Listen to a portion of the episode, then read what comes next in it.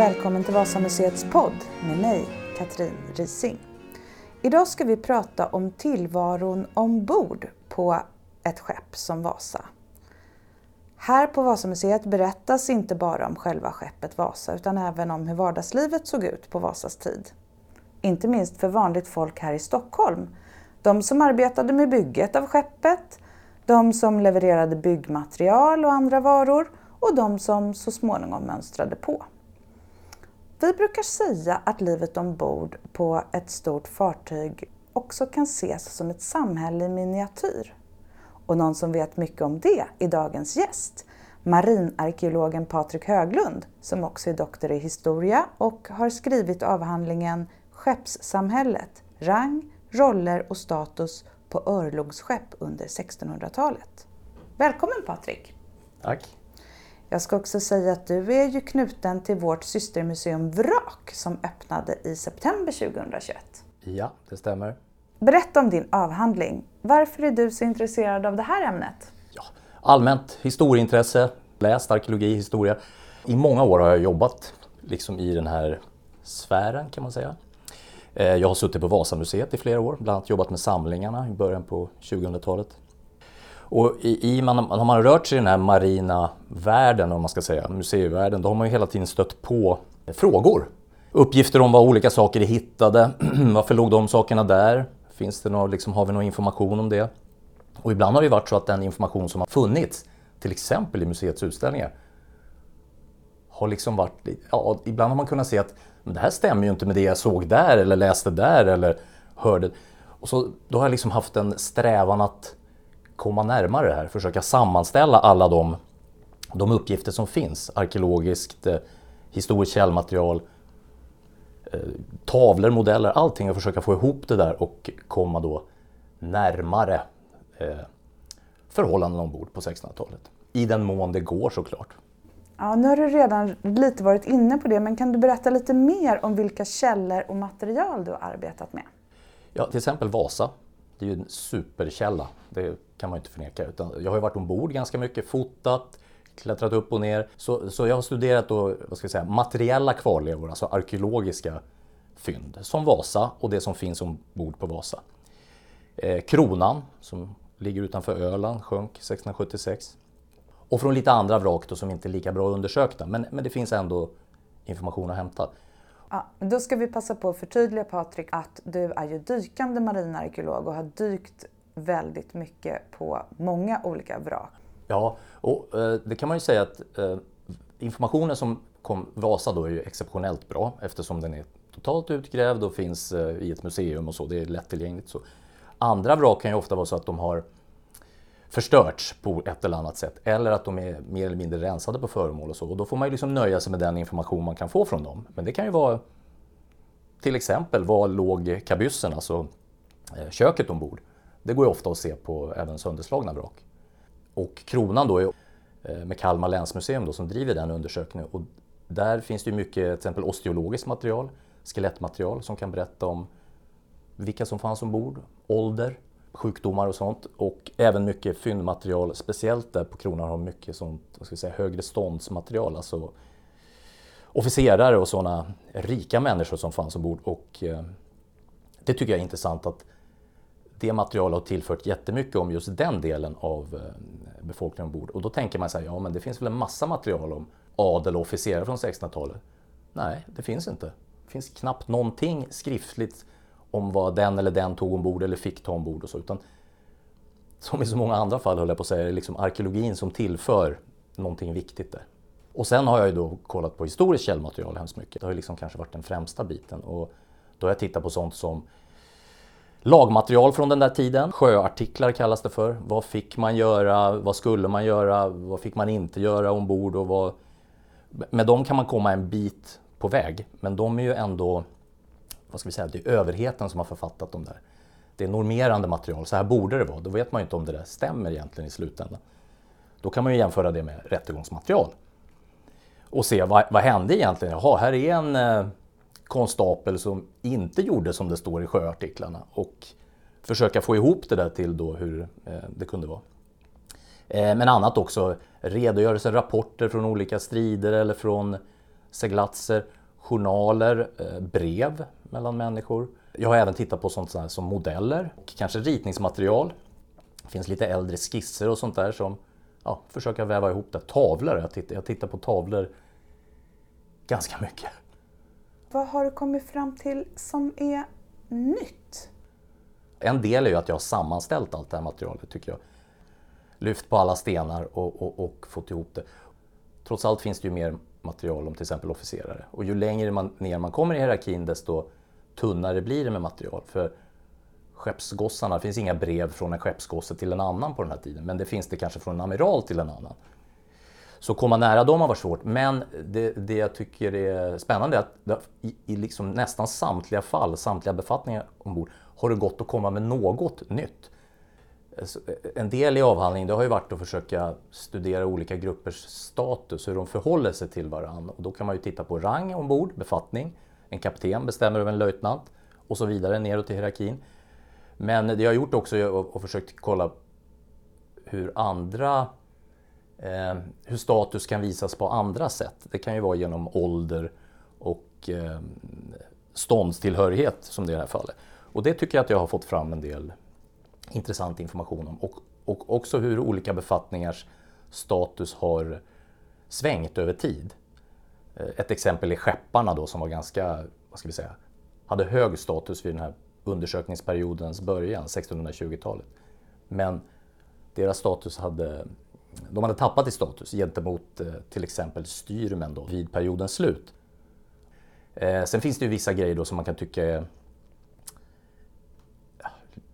lite större än andra saker. Och jag tycker att det här med att eh, soldaterna ombord, det är ju känt, har varit känt länge att ja, det fanns soldater ombord, ganska många också, när, när de var iväg på sådana här sjötåg då, i krig, när man trodde att man skulle möta fienden. Men den betydelse det hade att de var ombord, det var ju inte bara att de var ombord som soldat utan det var ju även de här eh, eh, andra befattningar knutna till landmilitärerna. Det kunde vara präster, eh, trumslagare, skrivare, barberare, alltså i det här fallet då en slags eh, enklare typ av läkare. De amputerade armar och sånt där. Eh, och utan dem hade flottan på sjötåg under 1600-talet, det hade inte funkat. Det hade inte räckt med flottans egna, de som man träffar på i flottans egna eget material i rullor och så. För de är ganska få, det kan vara en fem, sex trumpetare och någon trumslagare och lika med präster och sådär. Utan när man då sätter alla klutar till och ska ut mot fienden, då måste man ha de här eh, arméfolket ombord, annars eh, funkar det inte. Och arméfolkets specialister då som jag kallar dem, präster och barberare och sådana. Nu har, har du varit inne lite på eh, några av invånarna och, eh, eller medlemmarna kanske vi ska säga i det som vi kallar för miniatyrsamhället. Jag tänkte att vi ska gå in lite mer på det. Jag vet faktiskt inte skillnaden på en skeppare och en styrman. Nej, det visste jag knappt heller höll på att säga i början när jag höll på med det här. Men, och, och det är, kan vara lite lurigt. En skeppare är ju den som ansvarar för skeppet och dess framförande och att det liksom är i gott skick och sånt där. Att det inte är halvfullt med vatten, att pumparna, man pumpar och sånt. Medan styrmannen är den som är ansvarig för navigationen. Kanske i första hand genom Stockholms skärgård som kan vara ganska lurig. Och en dum fråga kanske, men styrmannen styr väl också skeppet? Nej. Nej! Eh, det kan, det kan hända, det, det, kan, kan såklart hända, men oftast är det styrmannen som han har en rorsman som då är en, eh, ofta en, båts, eller en båtsman, en betrodd båtsman, en lite mer erfaren än de andra som är rorsman medan styrmannen han står bredvid och säger nu ska du styra dit och dit. Nu går jag och kollar på mitt sjökort här och räknar lite fram och tillbaks vart vi ska. Bägge de två är ju underofficerare. Det finns ju tre underofficersgrupper. Skeppare, styrmän och konstaplar. De ansvarar ju för kanonerna, artilleriet och vapnen ombord. Men av dem står då skepparna närmast officerarna, kaptener och löjtnanter till exempel, i början på perioden. Det kanske är lättare att säga styrman är en slags lots. På engelska heter ju styrman pilot. Och, då, och då, då är det lättare att förstå vad den personen håller på med. Ehm, och I början på perioden då är de där mer sådana personer med lokalkännedom som hittar i skärgården, kanske Stockholms knöliga skärgård. Men under loppet av 1600-talet då blir deras eh, roll mer teoretisk kan man säga. De, får en, eh, de måste vara utbildade. Eh, och kunna läsa och skriva och läsa sjökort och så. Så i slutet på 1600-talet då kan en välutbildad svensk styrman jobba var som helst i världen i princip. Bara man kan läsa sjökort, sköta kompass och sånt, räkna ut eh, ungefär var man kanske befinner sig, så kan man jobba var som helst i världen. Hela, hela flottan och samhället i övrigt blir ju mer så inriktat, eh, man ska ha teoretiska kunskaper. Då tänkte jag att vi skulle gå tillbaka lite grann till eh, fler typer av invånare i det här miniatyrsamhället. Innan så pratade du om väldigt många spännande yrkeskategorier som kom med soldaterna. Det var både trumslagare och präster och barberare. Eh, hur många var det som jobbade ungefär? Ja, om man, om man tänker på de här eh, stridande fartygen i flottan. Då ett fartyg Vasas storlek, då är det kanske 450 personer ombord. Det där kan ju svänga hemskt mycket beroende på tillgång och efterfrågan. Eh, av de här 450 så är det väl, ja det är säkert 30, minst 30 olika befattningar som finns ombord. Och då pratar jag bara om de här sjöfolket, inte land, landmilitärerna, för där tillkommer också ett antal befattningar. Så det är två separata organisationer ja. på på Vasa? Ja. Det, då, det som du kallar för sjöfolk, båtsmän ja, ja. och andra typer av befattningar och sedan så rent militära befattningar. Ja, men de är rent militära. Även flottan är rent militär. Vilken yrkeskategori var vanligast?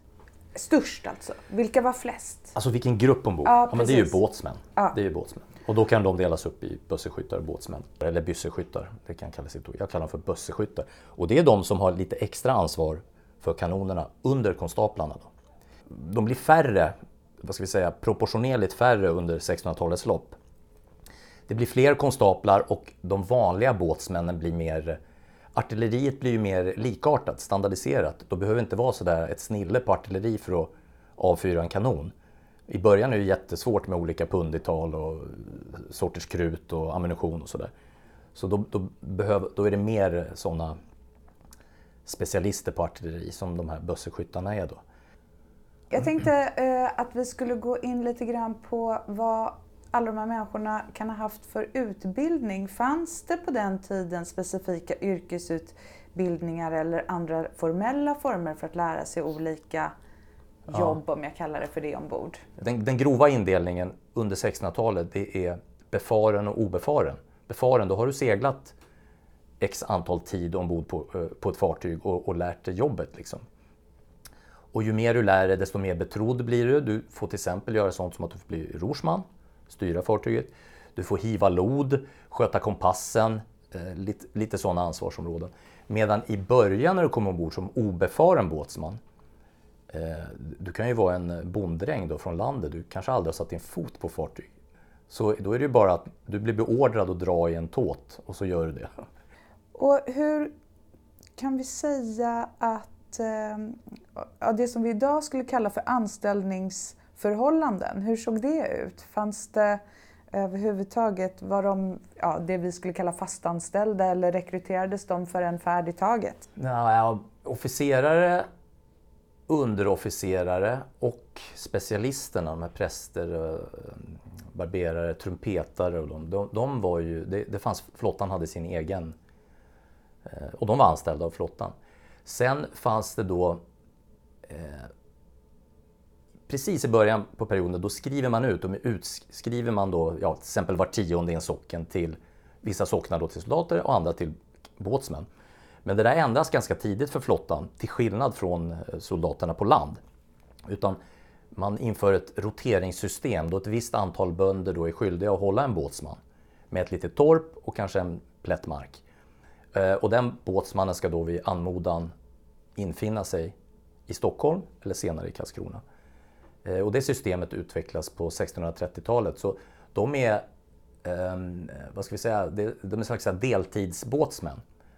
Eh, en stor del av tiden är de ju hemma på sitt torp och odlar jorden som vilken annan bonde som helst men då ibland eh, infinner sig. Och sen finns det ett antal då, eh, man kan ha värvade också som är anställda. Om, ofta gör man det inför krig och så. Man vet att vi har lite tunt med båtsmän, speciellt båtsmän som har koll på hur man seglar ett fartyg. Då värvar man eh, från handelsflottan och utomlands ifrån. Det kan vara holländska båtsmän och tyska båtsmän.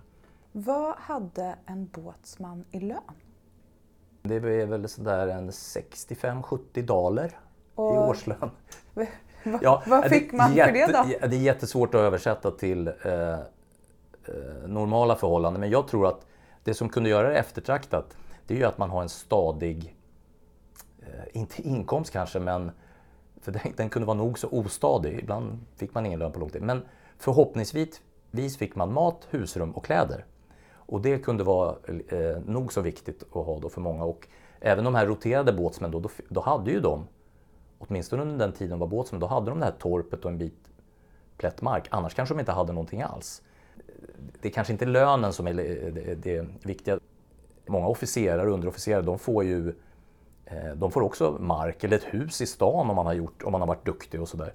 Om du är, blir amiral, då kanske du får x antal gårdar i Småland för evigt. Eller en annan kanske får dem under den tiden man är amiral. Eller så får man gårdarna på tio år. Det finns en massa olika varianter på sånt där. Det finns ju mycket sån här vad ska jag säga, rent medeltida, eller det låter så gammaldags att om man, om man har varit duglig under en strid till exempel, då kanske man får en guldkedja av Karl X. Det är liksom lite på den nivån. Nu har jag hört dig säga att det fanns trumpetare ombord. Varför fanns det det och vad gjorde de förutom att trumpeta och när trumpetade de? Ja, i flottan fanns det ett antal trumpetare och en pukslagare, en fem, sex stycken trumpetare och en pukslagare. Men vanligtvis då när man skulle ut på sjötåg, då kunde man dels anställa trumpetare utomlands ifrån. Det finns exempel på tyska och danska med ärkefienden Danmark anställde man några trumpetare ifrån. Eh, men man fick ombord en massa trumslagare för det var de som fanns i arméförbanden då när soldaterna kom ombord. Och vad har de här för funktion? Funktionen är att signalera mellan skeppen, kanske uppmuntra vid strid, lite sådana här morska signaler. Det är även det att de kallar till korum, religion, superviktigt. Varje morgon kväll kallar man till korum, då samlas alla vid stormasten, knäböjer och så håller prästen en, ett litet anförande och man sjunger psalm, psalmer och så. Eh, de förmedlar en massa signaler, både på fartyget då, då är det här när man eh, vill samla folk, då är det en trum eller en trumpetsignal som gäller. Och även då med fartyg eh, i flottan i övrigt. Det kan man ju signalera via flaggor och sånt. Kanonskott och annat, va, beroende på hur nära fartyget är. Men den här signaleringen är superviktig och trumpetarna är superviktiga också. Det är ju inte bara på skeppen, de, de omnämns på många ställen att man när man vill förhandla om någonting, då skickar man fram en trumpetare mot eh, eh staden eller mot eh, fiendens general eller något för att snacka och förhandla och man kanske lämnar över ett meddelande och så. Hur, hur såg kommunikationssystemet ut då mellan fartyg? Hur kunde fartyg nummer två förstå vad- fartyg nummer ett sa? Var det morse eller var alltså, det något annat system? Det, det man gör mellan fartygen i huvudsak, för då är det så pass långt, det är ju att man sing, försöker signalera med flaggor och sånt. Ibland eh, genom att sänka segel och sånt här med. Eh, med vissa flaggor, eh, holländarna när det är dags för strid, då hissar man en röd flagga, blodsflaggan. Då ska alla gå in, på, närma sig fienden. Eh, och det här systemet utvecklas under hela 1600-talet och förfinas sen fram i 1700-talet blir jättekomplicerat. Och det är ju ett slags, eh, slags morsesystem kan man säga. Vissa signaler betyder olika saker. Och trumpetar och trumslagare, det fanns säkert ett, ett system med, med eh, olika typer av signaler.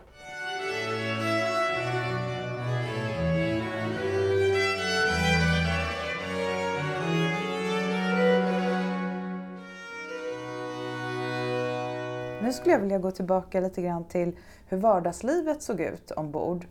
Eh, och det förstår jag ju, det naturligtvis ser helt olika ut för de i högre rang och de i lägre. Men om du eh, övergripande tar lite grupp för grupp. Grupp för grupp, 30 plus, det kan bli lite svårt. nej, men, eh, om vi tar, nej, men en båt, alltså, eh, generellt kan man ju säga att arbetet för de flesta på 1600-talet, det var ju fysiskt. Jättefysiskt jobb.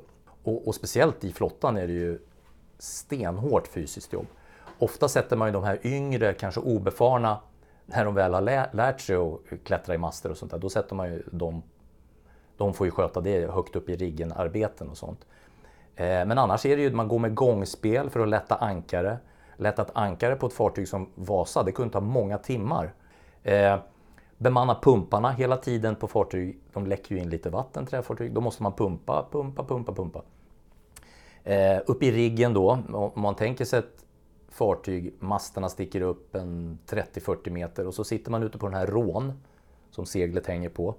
Långt ut på den och ska beslå det här seglet när det börjar blåsa ut och rån svänger då från sida till sida ner mot vattnet. Det, ja, det händer ju. Det finns ju ganska eh, ofta i rättegångsmaterial och så att folk ramlar i och försvinner och då är de ju, ja, då är det kört liksom. Eh, det finns en massa luckor i fartyget man kan ramla ner igenom. Så vanliga skador det är sådana här fall, krossskador, brock, jättevanligt, tunga lyft. Det fanns förresten en speciellt anställd barberarvariant i flottan under perioder som heter brocksnidare. Och det är den som behandlar och opererar brock, då, skär bort brock. Det, är, det finns en jättekul passus där att han vill säga upp sig någon gång där. och då, då säger... Vem? Brocksnidaren? Brocksnidaren. Då säger amiraliteten att ehuru han har skurit många ihjäl så är han omistandes, så han får inte sluta. Trots att han då har misslyckats med ganska många operationer och folk har dött så behövs han ändå i, i flottan. Det jag vet, eh, som vi ju säger här på Vasamuseet, är ju att många av båtsmännen sov mellan kanonerna. Eh, det måste ha varit extremt trångt. Och de som inte sov mellan kanonerna, hur, hur bodde de? Eh, det där med trångt kan man ju, det är en sanning med modifikation. För egentligen, hela skeppet går ju två vakter, styrbords och babordsvakten. Så halva gänget sover och halva är vaket. Nu kan man ju tänka sig att alla, så då blir det ju lättare ju lite på trycket i de utrymmena. Men det är klart att det, alla behövdes ju inte alltid segla, men, men de måste i varje fall vara vakna och då sover de i såna här fyra timmars vakter. Men angående vad folk sov så fanns det även en del av de här äh, gemena båtsmännen, till exempel underbefälen då som är en slags äh, båtsmän lite snäppet upp. De kunde kanske ha egna små utrymmen. Det finns vissa utrymmen på Vasa eh, där de kan ha huserat. Men annars var det den stora skillnaden i akten då där befälen sov. Kajutan är ju praktexemplet. Men inte den, heller den då, om man tänker på med våra mått mätt. Det måste varit hemskt kall. De sover ju i gemensamma bäddar förmodligen där. Man tror väl att det kan ha sovit en åtta personer där i fyra utdragbara sängar. Och det kanske var så att det var nödvändigt att ligga två och två för att hålla värmen under vissa perioder. Då kanske en, eh, en officer delade bädd med en dräng till exempel, eller att de delade med varandra. Det, det... Men hur var det med andra bekvämligheter? Hur tvättade man sig? Hur tvättade man sina kläder? Hur gick de på toaletten? Ja, tvättning är, det är lite svårt att få reda på exakt hur de gjorde, men det står ju i, eh, det finns ett reglemente från slutet på, ett opublicerat reglemente ska vi säga. Eh, det blev aldrig officiellt. Där står att eh, underbefälens roll är att se till så att båtsmännen hyfsar och tvättar sig som det står. Men det står inte specifikt hur de gjorde. Eh, och man slösar väl inte på färskvatten och så i onödan. Men, men, men det finns ju målningar så att man helt, helt klart tvättar och hänger upp tvätten då i, i, i riggen. Så det, det försökte man nog göra med tanke på ohyra och allt sånt där. Eh, toaletten, ja, det kan man ju undra. Det, fi, det, finns ju, inte på Vasa faktiskt har man inte hittat några sådana toaletter i akten, men det finns uppgifter från andra fartyg, till exempel Resande man som vi har på Vrakmuseet. Då är det hittat en liten metallkon akter om fartyg som man tror har suttit i de här låringsgallerierna på sidan av fartyget, att det har varit en toalett där då. Och på Vasa i anslutning till akten har man hittat några pottor som härrör då från förmodligen officerarnas. Eh, så, så de har nog haft, det har ju varit mindre tryck på de toaletterna med, de har inte varit lika många där. Eh, säg i kajutan, ja åtta personer kanske bor där. Och så några i hyttan ovanför. Eh, medan resten då, flera hundra, ja kanske 400, ska dela på två toaletter som finns, i Vasas fall finns det ju två framme i galjonen. Två, vad ska vi säga, utedass typ. Men förmodligen har de ju haft potter de också. Eller bara hängt utanför relingar och vad det nu kan vara. Det, eh, det kan ju inte ha funkat med de där två bara. Om man tänker sig också när sjukdomar härjade, som det gjorde ganska ofta, magsjukdomar och så, då, nej, det kan inte ha varit trevligt. Men nu tänker jag lite grann på när skeppet inte seglar utan ligger still i långa perioder hade, hade de ledigt då eller hade de andra arbetsuppgifter? Hade de någon typ av det vi kallar fritid? Det, det, det, det finns faktiskt ganska många uppgifter. Carl Carlsson Gyllenhielm, då, Gustav Adolfs eh, halvbrorsa, han skriver ju faktiskt hem vid ett tillfälle att han är orolig för det här stillaliggandet. Att, att i, i förlängningen blir folk sjuka av det. Och då menar han inte bara det här med att sjukdomar och sånt, eh, eh alltså vi ska säga, riktiga sjukdomar, utan han menar att de blir sjuka av långtråkighet helt enkelt. Eh, och det finns andra uppgifter, det här eh, sjöreglementet från slutet på 1600-talet som jag nämnde, där finns det också det, man tror att, eh, till viss del tror man att skörbjugg uppkommer av det. Så det är viktigt för befälen, officerare och underofficerare, att sysselsätta manskapet så mycket som möjligt.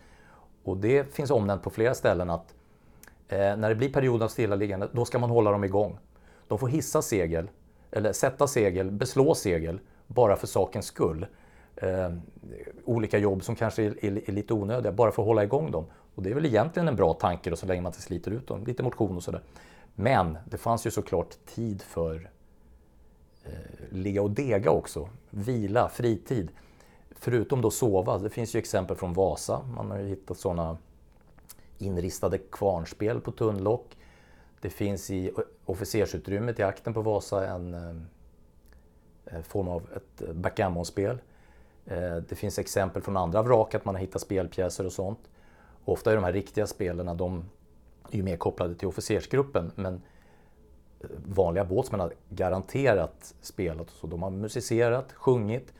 De som har kunnat har läst böcker finns ju böcker hittade på Vasakronan och andra vrak. Så, så det har funnits fritid. Eller så satt man och pysslade med laga saker.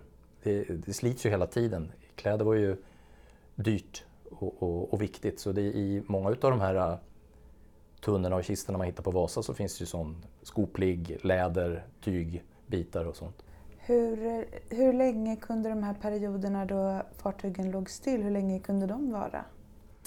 Ja, det är lite olika. Under krigstid, speciellt då när man ska, särskilt under Vasas tid, när man krigar mot Polen och blockerar polska hamnar, då ligger ju flottan då utanför till exempel Gdansk, eller Danzig som det hette då, och försöker blockera den här lilla polska flottan som finns där och hindra dem att komma ut och störa sjöfart och så. Och de svenska fartygen tar tull av fartyg som vill handla med, med olika hamnar. Och då ligger ju flottan, den kan ju ligga från tidigt på våren till sen höst. Och då blir det ju garanterat sjukdomar och folk blir less. Och eh, den här Karl Carl Karlsson Gyllenhielm som jag pratade han nämner ju i brev med att han har ju suttit fängslad i polskt, polskt fängelse i många herrans år tidigare. Och han, han, skriver det att till och med jag som är van att sitta still i ett fängelse har, liksom, kan inte uthärda det här. Och han vill ha avlösning och det försöker man ju med då och då. Man skickar hem sjuka, man byter ut fartyg, Eh, så, så, så, man förstår ju att det här är ett problem. Men eh, det kunde ju bli så att flottan blev liggande. Den kunde bli liggande länge bara i Stockholms skärgård. Man skulle iväg, man har motvind i en månad. Man kommer ingenstans. Då får man ligga där en månad längre än planerat helt enkelt.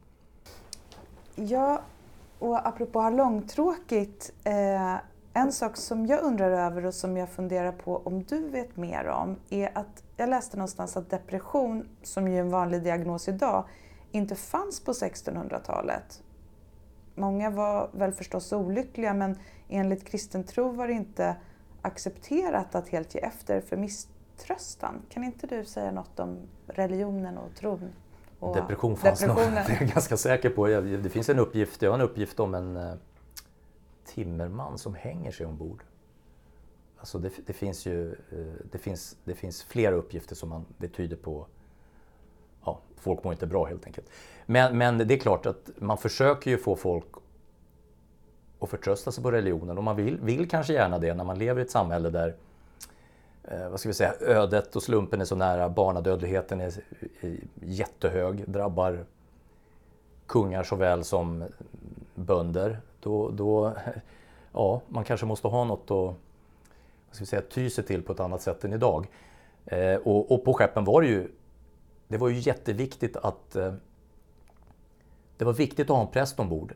Ibland funkade det inte, man hade inte tillgång, då, men då var det viktigt att någon, då utsåg kaptenen någon åtminstone till att hålla de här korum.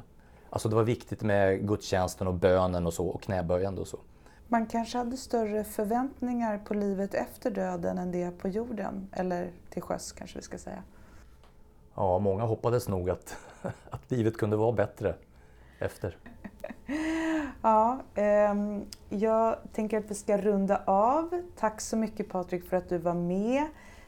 Och eh, du har rott ditt stora projekt i land och skrivit den här avhandlingen som jag också ska nämna att du har fått ett fint pris för, nämligen forskarpriset till Jan Gletes minne av Sjöhistoriska samfundet. Grattis! Tack så mycket!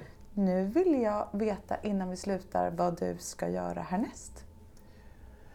Oj, eh, ja, ett stort projekt som vi håller på med nu, jag och flera kollegor, det är ju tillsammans med Stockholms universitet och andra, det är ju det här projektet Den glömda flottan, som är ett forskningsprojekt där vi ja, i första skede försöker kartera och identifiera så många som möjligt av alla de här vrak som, vraken längs Sveriges kust som kan knytas till örlogsflottan. Då. Det är flottans 500-årsjubileum nu 2022, så det passar bra i, rätt i tiden. Ehm, och, och, Sverige då, i och med att vi har sådana bra bevarandeförhållanden så har vi ju många av de här vraken som man kan läsa om i min bok och andra böcker, de finns faktiskt kvar på botten.